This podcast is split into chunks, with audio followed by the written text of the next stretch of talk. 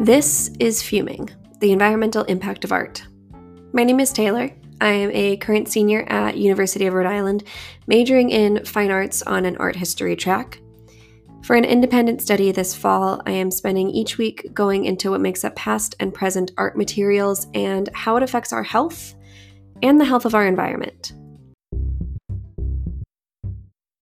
This passion project began in March of 2020 at the beginning of quarantine, fueled by my fascination with color and color pigments. I was lucky enough to take a few classes at the Pacific Northwest College of Art, which, as you can guess, was in the Pacific Northwest in Portland, Oregon, um, before I decided to follow my dream and become an art school dropout.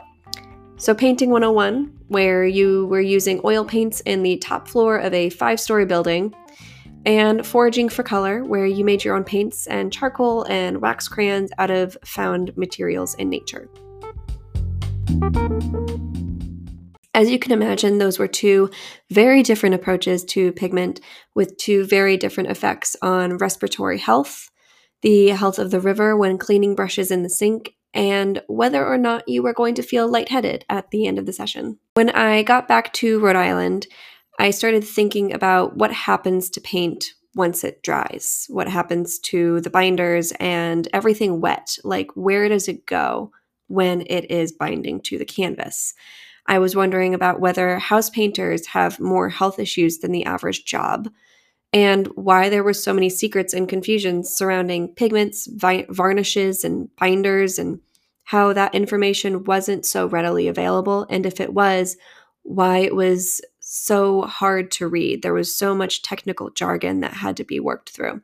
And since I had so much time on my hands, I was able to start dissecting those reports and try to understand what was happening. I was able to interview a friend of mine who is a biologist. Um, that episode is still live. In fact, all of the episodes from the first season are. They're available for listening on whichever platform you choose to use uh, going over VOCs, volatile organic compounds, and how they were used naturally within plants and how we ended up using them with formaldehyde in our own paints and pigments and other things that we use for art on a day to day. I took a bit of a break.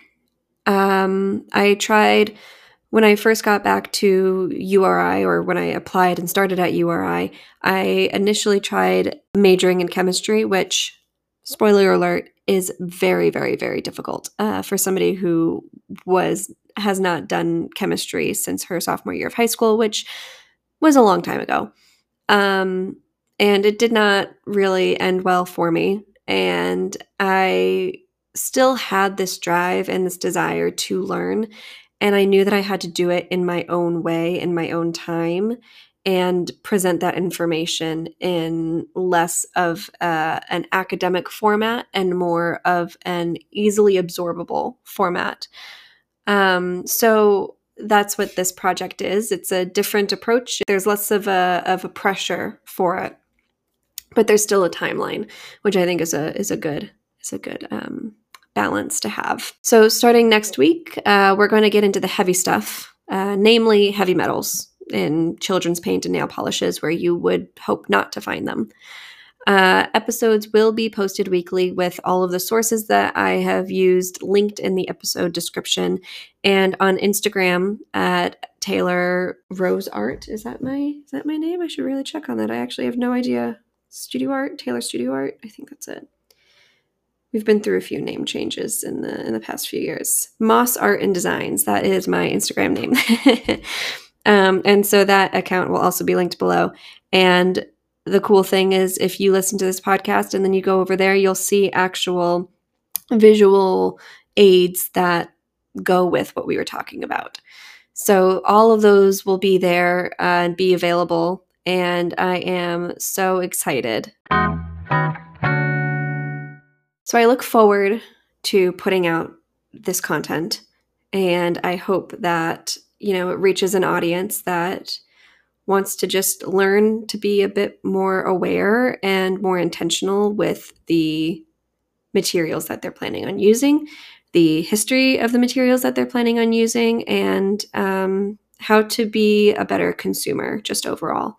So, if that is something that you're interested in,